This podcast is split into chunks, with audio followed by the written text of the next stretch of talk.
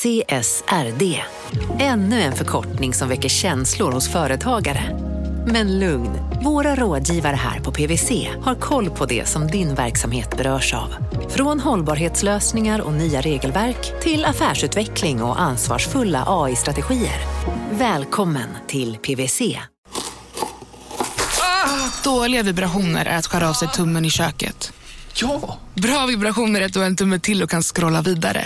Alla abonnemang för 20 kronor i månaden i fyra månader. Vimla! Mobiloperatören med bra vibrationer.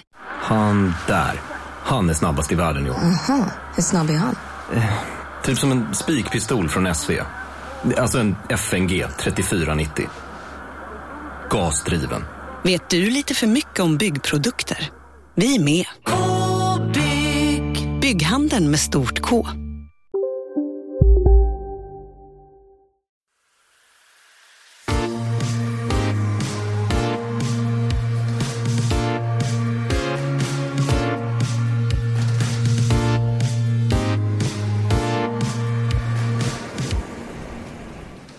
Välkomna till ett nytt avsnitt av De kallar oss krypto. Världens trevligaste kryptopodd. Eh, Vi säger det bara. Ja, vi säger det bara. Jag, jag vet inte om det är det. Men eh, jag som pratar heter Mårten Andersson och vid min sida min vapendragare Gunnar Harrius. Hej Mårten. Hej! Hur är läget? Eh, Bra, vad har du haft för dig sen eh, förra veckan? Sen förra veckan så har jag, nu gissar jag lite här för att vi spelar in det här innan, innan förra veckan var så att säga. Mm. Eh, Jag gissar att jag kanske har varit på, eh, på västkusten och badat och eh, flyttat olika rödmaneter med en hov. Det är min Okej. gissning. Det är, din, det är det du ser i spåkulan. Ja, vad, är, vad är din spåkula kring någonting som hände förra veckan? Ja, idag har jag ätit mycket glass. det tror jag. Eh, Jag hoppas också att jag skriver lite skämt, för det verkar ju som eh, att allt går åt rätt håll med vaccineringen äntligen och att min klubb Rådo, som jag jobbar med i normala fall, standupklubben, kommer öppna i höst. Eller vi kommer åtminstone släppa julshower, de är redan släppta när det här eh, kommer. Ja, så jag att signa upp nog- ett företag på Raw. Eh, idag ska vi fördjupa oss i något som jag personligen har längtat efter. För så här, när man är ny i kryptovärlden, som ju jag eh, definitivt fortfarande räknar mig själv som, så stöter man på sjukt mycket nya begrepp och ord. Och man försöker liksom springa på alla bollar och researcha precis allt. Eh, Och till slut är man nere liksom inte bara i ett kaninhål utan åtta. Och eh, ser liksom, ja, det, det, det, det, det blir helt övermäktigt. Och så, så blir jag helt trött och måste lägga mig på soffan och, och resetta hjärnan. Men, men det man då känner är att jag kommer inte hinna allt det här. Ja, men det där känner jag igen mig också när jag började liksom researcha. Att man, man liksom så här, vänta, vad är Binance? Vad är eh, Lightning Network? Och sen så har man liksom fler flikar. När, när när det börjar stå så här, när liksom flikarna inte får plats i webbläsaren utan man kan scrolla i flikarna till höger och vänster. Ja, och, och i, i varje artikel så finns det ännu en till man ska klicka på. Alltså det är ju... Nej, det blir ohållbart. Ja, det, det är en övermäktig känsla. Men det som hände för mig då, i alla fall, det är ju att eh, jag har börjat göra en lista med ord och begrepp och sådär som jag ska kolla upp. Alltså som en to-do-lista när jag då får tid. Sen är det då eh, lite som för de flesta småbarnsföräldrar att den här tiden dyker liksom aldrig upp. Nej, den kommer Eh, inte. Och, nej, och ett sånt, ett av alla de här begreppen då som jag stött på så många gånger när jag läst på om krypto och bitcoins historia men inte hu- hunnit kolla upp då. Eh, och begrepp eller inte, men det är en händelse kanske Ja. mer egentligen. Eh, det är Mount Gox. Men jag vet att du vet väldigt mycket mer om det här. Eh, så jag blev väldigt glad eh, eh, att få reda på, när du berättade då att du hade grävt ner dig Precis. i Mount Gox. Exakt. Va, vad är, ber, berätta. Ja, men Mount Gox är eh, väldigt förenklat en, en, en börs som blev världens största. Eh, Kanske en av de första eller? ja, en av de första och definitivt den största. Och eh, sen plötsligt en dag så fanns inte den börsen. Eh, jag träffade 2019 eh, Erik Wall, första gången. Erik Wall känd från tidigare avsnitt av den här podden bland annat. Ja. Eh, jag träffade, det var så jag stötte på honom när jag började eh, läsa om Mount Gox. Att han hade haft Yoda. Ja, exakt. Yoda hade varit inblandad i det här på, på något sätt. Eh, och Erik berättade en helt otrolig historia som jag och vår kollega Åsa Secker nu ska försöka berätta för er också. Och den historien börjar på Erik Walls vind.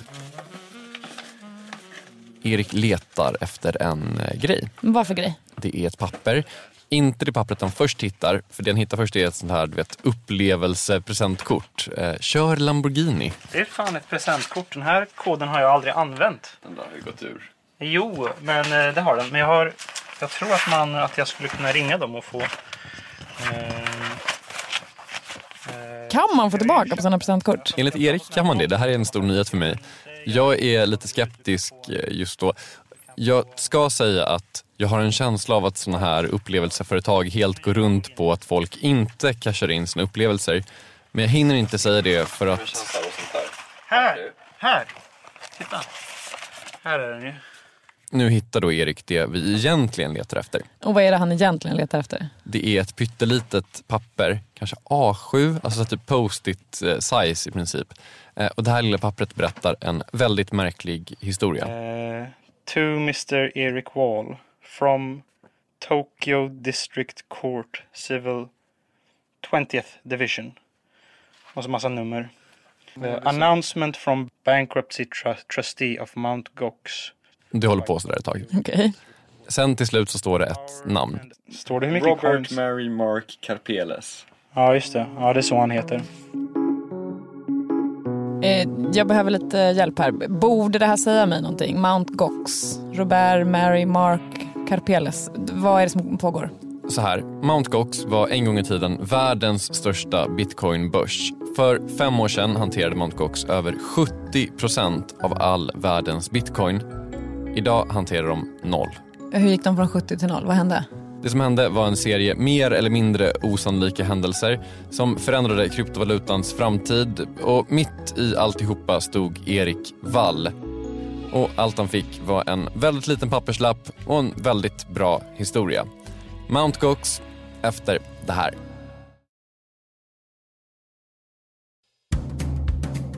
Mount Gox, är världens största bitcoinbörs. Jag tror att alla våra lyssnare vet vad, vad bitcoin är. Ska vi ta kort, kort recap, kanske mest för min skull? Mm. Bitcoin är den största kryptovalutan. Det är en helt digital valuta. Man har det i en wallet som är en plånbok. Det är samma ord, det hör ju. Det finns ett begränsat antal av dem och de är liksom inte kopplade till en identitet så du kan typ vara anonym.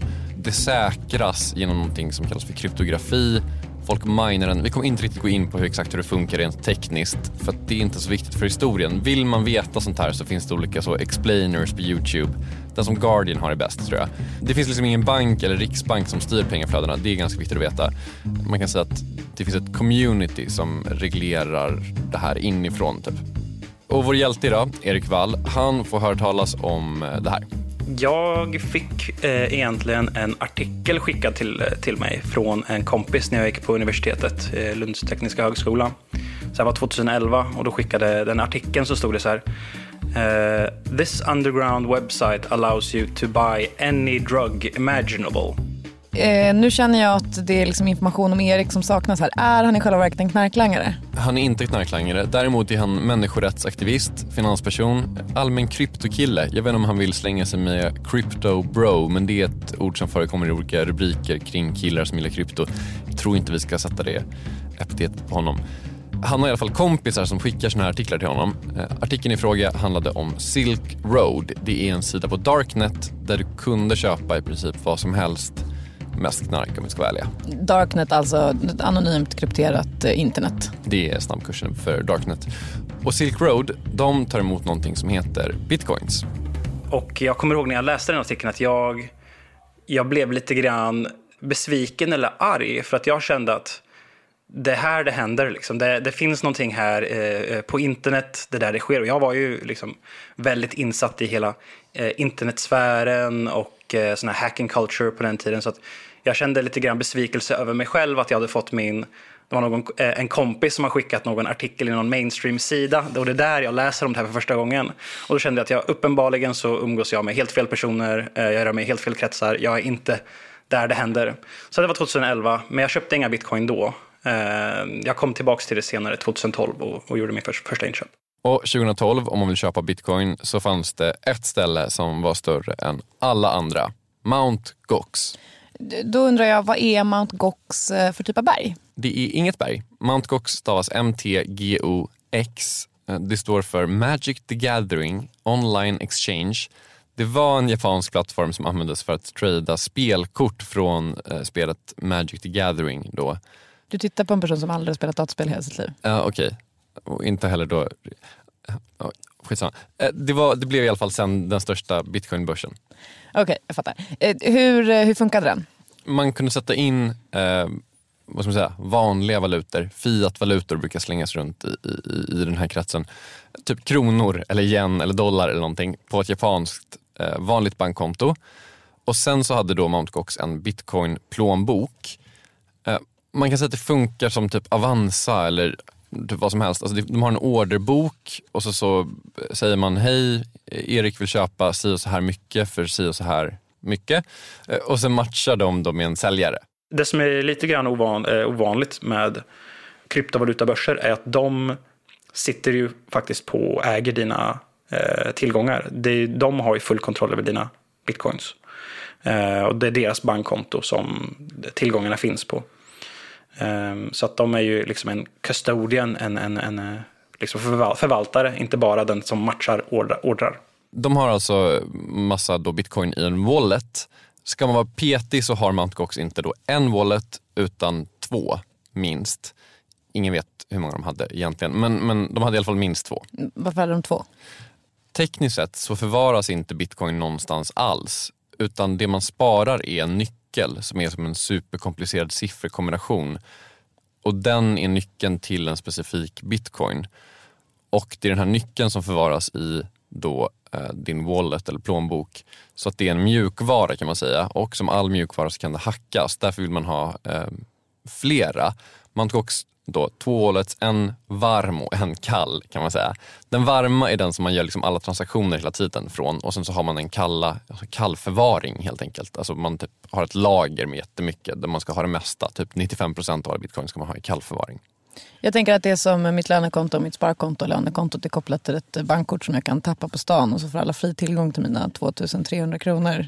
Sparkontot är inte riktigt lika tillgängligt. Ja, men det tror jag är en, en, en ganska rimlig eh, jämförelse. Det ska vara mycket svårare att komma åt den stora summan som du ska ha. Liksom. Den har du typ inte ens online. Mitt gigantiska sparkonto. Gratulerar. Eh, och Det här med att de har två olika wallets, det kommer bli viktigt eh, sen. Okej, Okay. men eh, Erik köper ett gäng bitcoins via Mt. Gox. Precis. Och så börjar han typ daytrada i princip. Han har inte så mycket pengar på den här tiden, han var fattig student så han tar ut alla sina vinster direkt.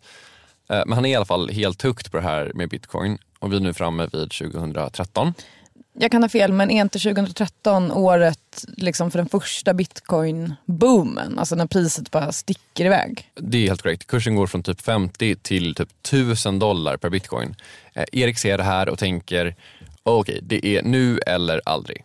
Och jag hade på den tiden ett, ett bosparskonto eh, som jag hade fått från mina föräldrar. Där jag hade ungefär 80 000 kronor. Och de här pengarna får jag egentligen inte röra. Eh, då, utan det här är pengar som ska gå till bostad.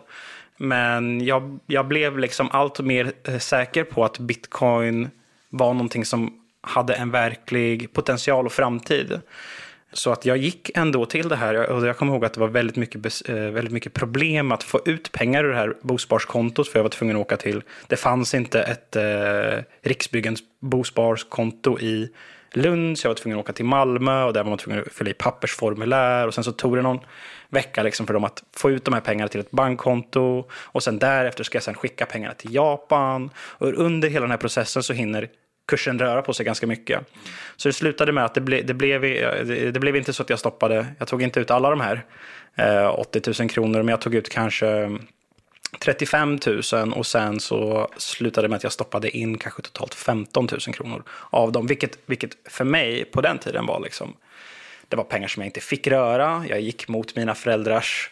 Eh, jag, jag pratade inte med dem om det här, utan jag tänkte att de kommer aldrig förstå eh, varför det här är så himla viktigt. Eh, så att det är, något, det är, ett, det är ett, ett, ett beslut som jag gör privat och sen så kommer de förstå poängen med det här eh, långt senare. Så att det var, jag, jag, jag, tog, jag, gjorde väldigt, jag tog väldigt stora risker för att, eh, för att eh, göra den där eh, initiala satsningen. satsningen. Eh, jag får grav ångest eh, av att höra det här. Jag blir jättenervös av olika pengar som man inte får röra som någon plötsligt börjar eh, tafsa på. Alltså nej, nej Erik, nej. Du kan få skäll av dina föräldrar tänker du? Skäll av föräldrar, ångest för resten av livet, plötsligt är jag hemlös om du Mm. vet. Jag fattar. Eh, ta det lugnt för att eh, det går nämligen superbra för Erik. Eh, han tar de här pengarna, köper bitcoin och sen flyttar han dem från Mt. Gox till en annan börs. Och det gör han för att han börjar ana att det är någonting som är lite lurt med Mt. Gox. Man får komma ihåg på den här tiden att Mt. Gox, tror jag primärt på den tiden användes, användes för att skicka pengar till Silk Road. Silk Road, den där darknet-sidan där man kan köpa knark då, bara för att påminna. Det var utredningar som, som eh, eh, skedde på amerikansk mark där de misstänkte eh, Eh, chefen för Mount Gox att vara också ägaren av den här eh, eh, droghemsidan eh, Silk Road. Så att eh, det var tal om att eh, han hade fått av order av amerikanska staten, att de hade fryst hans tillgångar och att det kanske var det här som var anledningen till att eh, det vid vissa perioder inte gick att ta ut pengar från Mount Gox. Eh, För det var så under den här perioden. Eh, sidan kraschade ibland, de hade problem med teknisk prestanda och DDoS-attacker, alltså så överlastningsattacker. Eh, de hade gått från 3000 till 60 000 användare på bara några veckor eh, i och med att bitcoin hade exploderat. Och Mt. Gox kunde kanske inte riktigt hänga med. Det där tycker jag man ändå kan ha förståelse för. Alltså när någonting växer väldigt snabbt och så ja, Mm. hänger man inte med. Men alltså det största problemet måste väl ändå vara att deras chef eh, utreddes för att vara ägare till Silk Road, a.k.a. knark-internet. Eh, absolut. Den här chefen då, det är Robert Marie Mark Karpeles, känd från det pyttelilla pappret.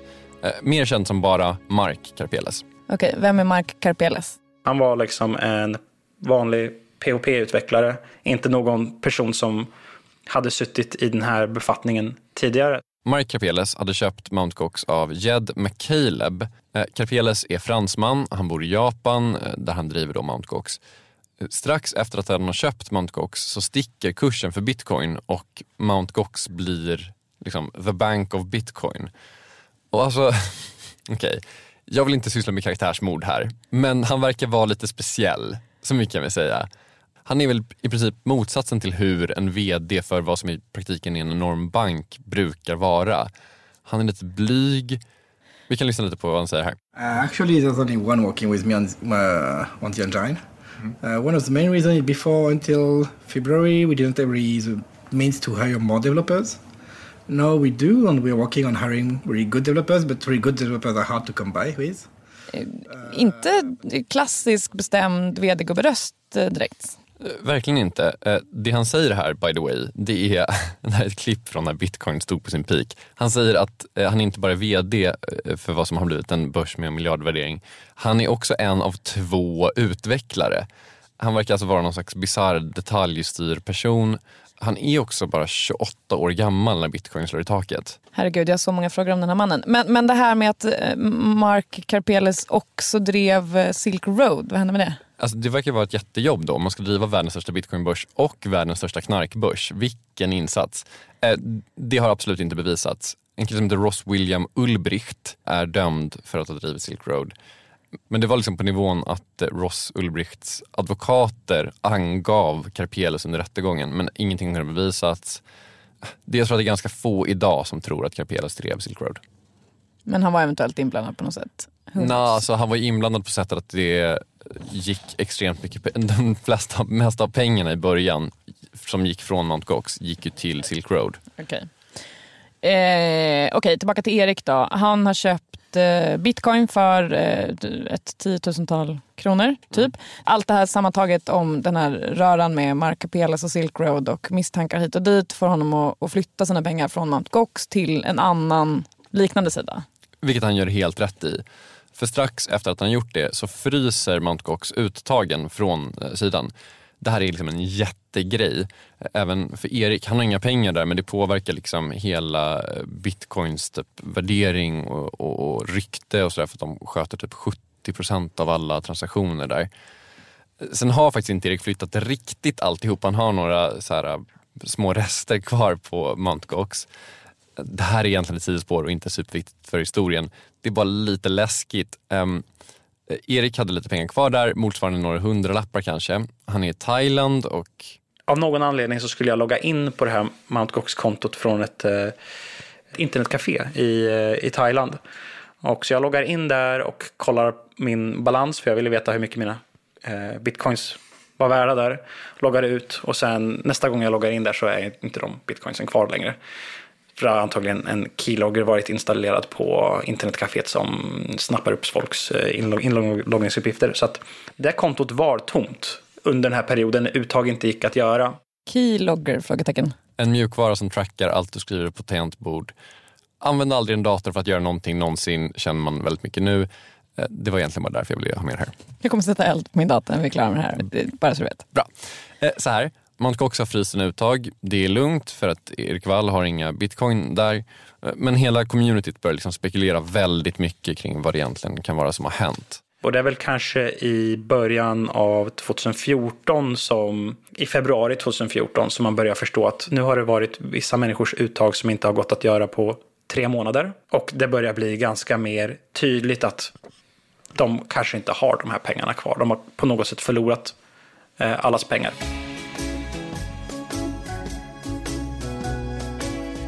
Jag blir såklart jättenyfiken på hur det kan ha gått till. Men också det här, Erik Wall har en liten papperslapp eh, där det står att Gox är skyldig honom pengar.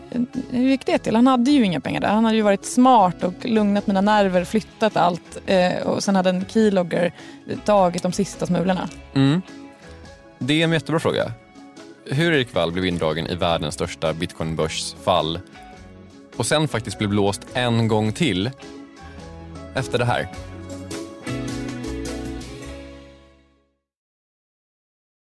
2014. Bitcoin har gått från att vara ett specialintresse eh, som några få eh, techkillar har till att liksom börja bli ett fenomen. Det kommer till och med jag ihåg. Mm. En bitcoin kostar ungefär 1000 dollar. Ett år tidigare hade en coin kostat 20 dollar. Och de allra flesta transaktionerna hade skötts via börsen Mt. Gox. Men Mt. Gox och dess ägare slash chef Mark Karpeles, eh, han hade problem, stora problem. Mm. Han undersöktes eventuellt av amerikanska staten, sajten var utsatt för olika hackerattacker. Eh, Erik Wall som då har satsat eh, ett tiotusental av de boendesparskronor som han absolut inte fick röra. Han har satsat dem i bitcoin. Han börjar misstänka att Mt. Gox har eh, blivit av med massa, massa pengar. Men han har inga pengar själv på Mt. Gox. Nej, inte än. Och Mt. Gox verkar verkligen vara i riktigt dåligt skick det som hände då var att det öppnades en växelkurs mellan bitcoin som fanns på Mount Gox. De kallas nu i efterhand för Gox coins. Och andra bitcoin. Man kunde, om du hade bitcoin på en annan börs så kunde du byta dem mot någon som hade bitcoins på Mount Gox. Om du också hade ett konto där. Så att du kunde, man kunde köpa och sälja Gox coins mot andra riktiga bitcoins. Okej, okay, så jag har 10 bitcoins på Mount Gox. Du har 10 bitcoins utanför varför skulle du vilja köpa mina om Mount Gox är liksom down the drain any second? Mm. Det verkar ju dumt, för det är ju en risk. Men du vet hur det är med risk och pengar va? Man betalar för att få någon att ta den. Ja. Ja, den kursen som gavs av marknaden just då var du kunde med 0,7 vanliga bitcoins köpa en riktig, en, en Gox-coin. Så jag kan då köpa dina 10 bitcoin på Mt. Gox för 7 av mina coins. Um, det är så jag har värderat risken då. Var det så Erik Wall värderade risken? Um, och den, när jag, så som, hur det slutade med att jag hamnade i hela den här sörjan då var att jag var en av de personerna som köpte Gox coins då för mina riktiga bitcoins. Uh... Jag är på inga sätt en kryptovalutaexpert. Jag skulle aldrig någonsin våga påstå det. Jag var inte med på tåget 2014 men jag känner lite så här. Var det den smartaste saken i världen att köpa Gox coins i det här läget? Alltså jag vill bara påminna samtliga. Det var alltså folk som inte hade kunnat göra uttag på tre månader. Ja, jag vet att det låter ju helt eh, korkat nu i efterhand. Jag tycker, eh, alltså, ja, inte bara låter, det var ett korkat beslut. Eh, men eh, ja, ehm, jag tog en risk helt enkelt. Och han fick ju betalt för den risken, 70 cent på dollarn. Men jag menar, Erik verkar inte korkad, även om han själv säger att han var det. Alltså varför gjorde han det här? Ja, men det fanns faktiskt massa saker som tydde på att det här var en ganska smart grej att göra. Man kunde verkligen tänka att Mt. Problem var tillfälliga. Tekniska problem som de hade, det går ju verkligen att lösa. Säg att Mark Rapelas då var under bevakning av amerikanska staten, vilket han var för övrigt, och fått sina tillgångar frysta. Det kommer liksom inte hålla för alltid heller. utan alltså Alla coins behövde inte ha gått upp i rök bara för att de hade problem. Och då kunde det vara gott att gå in med en investering där helt enkelt. Mm. Om det var en bra risk. Jag, jag köper det. Hur mycket hade han gått in med då? Det vill han inte säga exakt och det får jag väl respekt för. Men det var ungefär lika mycket som det han hade köpt bitcoin för innan. Alltså typ ett tiotusental kronor. Eh, Indirekt pengarna från hans bosparande kan man väl säga. Eh, Pengarna som man inte skulle röra. Vad händer sen? Eh, Det som händer är att det kommer ut mer och mer nyheter på olika forum och i media som alla har samma budskap. Mark Karpeles har på ett eller annat sätt lyckats förlora alla coins. Och den här växelkursen mellan Gox coins, alltså Mt. Gox bitcoins och vanliga bitcoins. De faller 0,7, 0,6, 0,5, 0,3. Eh, panik. Absolut. Men inte riktigt för Erik. Du minns det här med en kall och en varm plånbok? Det har Erik koll på. Absolut. Alltså den som Mt. Gox gör sina transaktioner ifrån och sen den som man har som lager. Mm. Erik resonerar så här. Det troligaste sättet som någon skulle kunna bli av med en väldigt, väldigt stor mängd bitcoin, det är att den varma plånboken har blivit hackad. Så tänker Erik.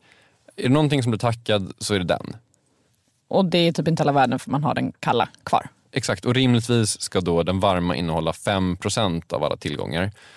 Och han tänker då att även om de blivit av med mer än 5% det kanske till och med är så att de har blivit insolventa, tänker han. Men säg att de måste likvidera bolaget, då kanske man kan betala ut 80% av alla tillgångar. Och då är ju 0,7 fortfarande en bra kurs.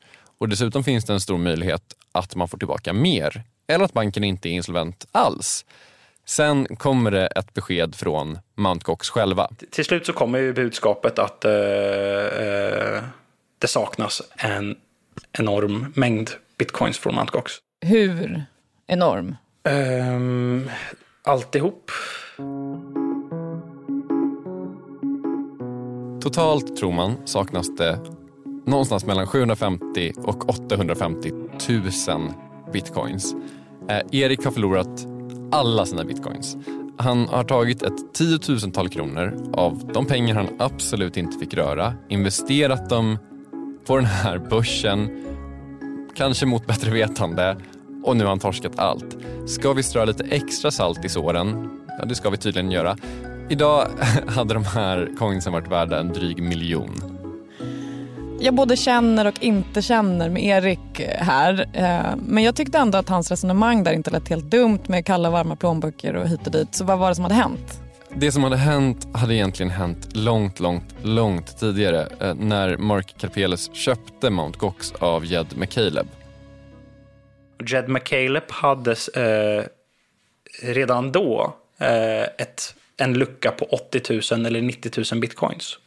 Så att eh, han sa att eh, han hade lyckats förlora de här på något sätt. Jag vet inte om han hade blivit hackad. Men på den tiden så var inte 90 000, 80 000 bitcoin så mycket pengar. Det här var väldigt tidigt. Det var när han köpte börsen 2010 eller 2011. Så att han sa att ja, men bara du driver börsen i något år så kommer du ha tjänat tillbaka de här 80 000, 90 000 bitcoins. Vilket Jed McCaleb hade rätt i. För även om man tog en pytte, pytte, pytteliten transaktionsavgift på Mt. Gox så borde man tjäna in de här pengarna ganska snabbt. Det gjordes ganska mycket transaktioner på den här tiden och en coin var värd typ en dollar. Men eh, Hur mycket är 80 000 bitcoins värt idag? 6 miljarder kronor. Inte lika lätt att tjäna igen, kanske. Nej, alltså de har liksom tydligen under hela den här perioden jag försökt jaga ikapp och så här köpa upp bitcoins och använda dem men de har liksom aldrig riktigt kommit ikapp. Och hur mycket de än har försökt så har det, liksom, det här hålet bara blivit större. Okej, så det var det här som fick Mt. Gox eh, på fall? Ja men lite det. Ganska mycket det. Men också massa andra saker. Det, det största problemet är ju att eh, en, en, en, en rysk hacker eh, har eh, kommit över nyckeln till hans hot wallet. Och varje gång Mark Karpeles fyller på den här hot wallet så drar den här ryska hackern ut eh, eh, coins hela tiden. Och det här har han alltså gjort ända sedan 2011. Och Mark Karpeles, han har inte koll på totala balansen av bitcoin som han har. Så han förstår inte att, eh, han, eh, att, att, att, att börsen läcker coins hela tiden. Men eh, det som är summan av kardemumman är att eh, Mt. Gox blöder coins under hela sin historia. Totalt handlar det om 80% av alla bitcoin de någonsin haft genom det här då initiala hålet och andra hackers. Den här stora ryska hackern som tog det mesta, han heter Alexander Vinnik. Han är gripen men eh, ja, inga coins har återförts. Hur gick det för Erik? Jag eh, kommer ihåg hur jag själv, så det här var, minns datumet till och med, det var 28 februari 2014 då det är en eh, pressändning från Mt. Gox. Då de ska berätta för japansk media att, eh, ja, vad det är för någonting som har hänt. Och då så säger man att eh, ja, man har lyckats sjabbla bort de här. Man har blivit hackade och man har förlorat 650 000 bitcoins. Och mm, jag ser Mark Karpelles som har blivit under all stress och press liksom, eh, rejält överviktig och är alldeles eh, svettig och likblek. Eh, ställer sig upp och eh, gör en sån här japansk dishonorary bow, alltså en, en eh, hedersbugning när man har vanhedrat eh, sig själv i japansk tv och det är väl kanske i det ögonblicket som jag förstår att nej, nu är det, det är, de pengarna är borta. Mt. Gox går i konkurs, bolaget tas över av en trustee som heter Kobayashi och i den japanska statens ögon slutar Erik Wall vara Erik Wall och blir Creditor nummer X8793. Och det är då han får den där lappen såklart som ni hittade på hans vind. Mm, det är ett bevis på att hans eh, claim kommer att tas upp i konkursboet. Vad hände med Erik eh, sen? Alltså grejen är att det här blir liksom det första wake-up callet för Erik kan man säga. Han bestämmer sig för att lära sig allt om bitcoin och han verkar vara en bestämd person. Han gör det och han börjar vinna tillbaka en massa pengar. Alltihopa faktiskt. Då händer en sista sjuk grej med Mt. Gox. De har tydligen inte blivit av med allt. De hittar efter två veckor 200 000 bitcoins. Jag går inte på det här. Hur hittar man 200 000 bitcoins? Kom igen. Ja, men Mark Apeles hade typ en plånbok som han typ glömt bort att han hade som de haft som här reservkallförvar eller någonting. Den hade inte blivit hackad. Alltså jag inte, han är typ bara en ostrukturerad PHP-utvecklare som kanske inte borde varit VD för ett jättestort företag. Okej? Han hade inte stenkoll. Det har i och för sig hänt att jag har hittat så här, sedlar i olika bakfickor på olika jeans som jag inte använt på väldigt länge. Det, det, det, det här är vara en sån grej. Ja, det här är Mark Apeles motsvarigheten till det. Um, och det här är ju bra i alla fall. Uh, den här konkursen den drar ut jättemycket på tiden. Erik lyckas trada tillbaka sig in i gamet och uh, parallellt så stiger priset på bitcoin jättemycket. Och helt plötsligt så är de här 200 000 som Mark Apeles har hittat mycket mer än nog för att täcka alla skulder. Okej. Eh, bra för alla inblandade? Frågetecken? Ja, kanske. För Erik och alla andra, de har då sina skulder utskrivna igen. För Mt. Gox var skrivet i Japan, japanska staten tar inte skulder i bitcoin. Så säg då bara rent hypotetiskt att han har satt in en bitcoin när en bitcoin var värt typ kanske tusen kronor. Då står hans skuld utskriven i tusen kronor hos japanska staten, inte i en bitcoin. Så de här 200 000 bitcoinsen, de har gått från att vara värda 55 miljoner dollar i februari 2014. Men idag Gud. är de värda 1,8 miljarder dollar. Det är så mycket pengar. Det är löjligt mycket pengar. Så de kan betala alla sina skulder. Och inte bara det, utan man har också ett överskott. Ehm, så att den här eh, bankruptcy eh, trusteen, Koyobashi, han säljer av, eh, jag tror det är kanske 100 000 bitcoins eller någonting som han jag minns, minns inte exakt, men det, det är ett eh, tiotusentals bitcoins i alla fall som han säljer av eh, under 2018. Eh, för att täcka allas eh, skulder i, i, i igen. Eh, och det betyder att det, det, finns fortfarande så mer än 100 000 bitcoins kvar i Mt. Gox eh, ägor som egentligen tillfaller Trumvirvel. Mark Karpelles då. Du skojar. Han har fuckat upp som ingen annan. Belönas med extrautbetalningar. 100 000 bitcoins, om vi säger att det är det som finns, det är ungefär det som finns. Det är nästan en miljard dollar. Alltså, Det är så sjukt. Jag känner också att så här, världen är inte rättvis. Nej, eh, Mark Karpeles kommer inte bli dollarmiljardär. Han har lovat att aldrig ta emot det här överskottet eh, utan på något sätt försöka ge tillbaka det till communityt och bla bla. Eh, så att där är det väl lugnt någonstans. Men Erik, han har ju då genom väldigt mycket hårt slit lyckats tjäna en del pengar på bitcoin. Han har äntligen kommit upp i samma mängd som var det han förlorade på Mt. Gox. Eh, Han håller på med då terminskontrakt med hävstång och han är lång på bitcoin. På svenska betyder det att han vill att kursen på bitcoin ska gå upp för då tjänar han en massa pengar men om den går ner ett visst antal procent så blir han av med allt. Eh, Det är högriskgrejer helt enkelt. Mm. Och det har då gått väldigt bra eh, med de här terminskontrakten. Han är liksom tillbaka på banan, äntligen. I det ögonblicket så väljer Mount Gox Koya, eh, Koyobashi som sitter eh, i det, det ögonblicket som han bestämmer att han ska sälja av bitcoins på börsen för att kunna betala ut skulderna som folk har. Eh, så att han kraschar i det här ögonblicket kursen, vilket gör att min långposition blir likviderad. Och det som är det mest irriterande med hela situationen det är att det är mina egna coins som han säljer som, som gör att jag blir likviderad ur min, ur min långposition. Så det är fem år, som jag, ja, fyra, fyra år som det har tagit att trada mig tillbaks till den här situationen. Jag sitter äntligen i det läget jag drömt om eh, under hela tiden. Och då så så säljer han tillbaks. Han, då dumpar han mina egna coins på mig så att jag likvideras och gör en, en, en, en av mina större tradingförluster på grund av det här eh, oförutsedda. Så den här trusteen som sköter konkursen eh, säljer massa eh, bitcoins. Kursen går ner, eh, då slutar Eriks papper att vara värda någonting. Och det är ju för att kunna betala skulden till Erik som Erik förlorar pengar. Det blir någon slags grekiskt bitcoin-drama där räddningsförsöket blir det slutgiltiga dödande slaget eller någonting.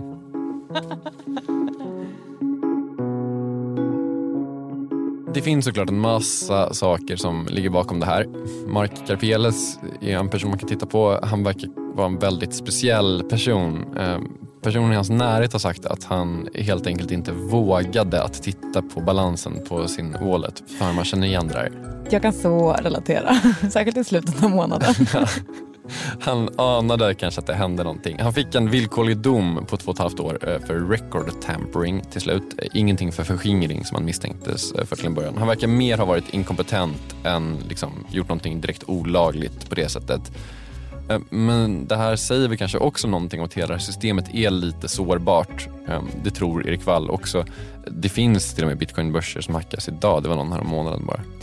Man kanske har lärt sig av eh, Mark Karpeles misstag och, kollar balansen då och då. Det tycker jag man, man eh, Om ni driver en bitcoinbörs där ute, kolla balansen då och då. Jag har en eh, sista fråga. Så här inne Hur gick det för Erik? i den här konstiga stickan. Här ligger mina bitcoins i säkert förvar idag. Eh, här kan inte någon eh, eh, Koyobashi eller Karpeles göra någonting som påverkar hur mycket bitcoin som finns där inne. Så att eh, jag har gått över till säkrare sätt att eh, lagra mina bitcoins idag. Ja, den här andra smällen var ganska hård, men han har återhämtat sig igen. Och han har blivit rik, får man nog säga, på det här med bitcoin. Slutet gott, allting gott? Slutet gott, allting gott. Men eh, det har ju tagit liksom majoriteten av mitt vuxna liv att försöka reda ut den här eh, ja, situationen. En sista fråga. Berättade du någonsin för dina föräldrar om att du torskade? Mm, nej. Eh, men eh, men har du berättat idag att du vann till slut? eh, eh, nu så vet ju min eh, mamma om att eh, i alla fall på pappret så har jag varit liksom multimiljonär i kryptovalutor noterat. Så att jag tror inte att hon ska komma och, kommer, och, kommer och klaga Erik, de här 15 000 kronorna som inte finns på ditt eh, bosparskonto, vart är de egentligen? Utan nu så förstår hon att jag har liksom grejat och listat ut det här och jag, jag vet vad jag, eh, vad, vad jag gör nu i alla fall. Så att eh, eh, vi har inte haft den diskussionen.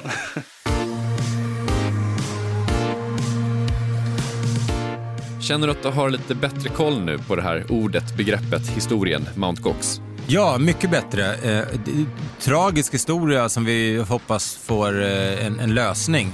Alltså, det är fortfarande så, vi träffade Erik Wall i början av sommaren, att så här, han väntar fortfarande på liksom, den sista utbetalningen från det här. Och, alltså, det är en sån jävla härva verkligen. Och om ni bara har hört det här avsnittet och vill höra Erik göra en, en, en, en update då på Mount Gox så kan ni ju lyssna på eh, den maratonintervju vi gjorde med honom där det här bland mycket annat eh, berörs. Och eh, jag kan inte nog eh, tipsa er eh, om att lyssna på de avsnitten om ni inte har hört dem. Precis. Um, du kan kryssa av en grej från din lista över saker du ska kolla upp. Mm. Det känns som en service i alla fall. Ja, det är väldigt snällt av dig. Så, jag gillar att få det, i, har jag märkt, i just så här poddform. Ja, det, det, jag, det landar bättre i, i mitt huvud än skrift. Mm. Så här, sommaren kanske inte riktigt lider mot sitt slut, men, men, du och jag står ju redo i startblocken och frustar eh, och liksom är redo att eh, komma igång med vår vanliga produktion. Nästa vecka så är det lyssnarfrågor med Anna Svan. Det ska bli sjukt kul och veckan efter det så är vi tillbaka med lite mer traditionella avsnitt av De kallar skripto. Ja, och en av alla frågor som Anna kommer besvara kommer handla om det som en av de hetaste sakerna inom krypto, nämligen decentralized finance. Något som vi också får väldigt mycket frågor om er om. Eh, så det är en av många saker hon kommer att svara på. Men vi har mängder av frågor och eh, de dyker upp med svar nästa vecka. Yes. Vi hörs då. Hej då, säger jag som heter Mårten Andersson. Hej då, säger jag som heter Gunnar Harjus. Tjingeling.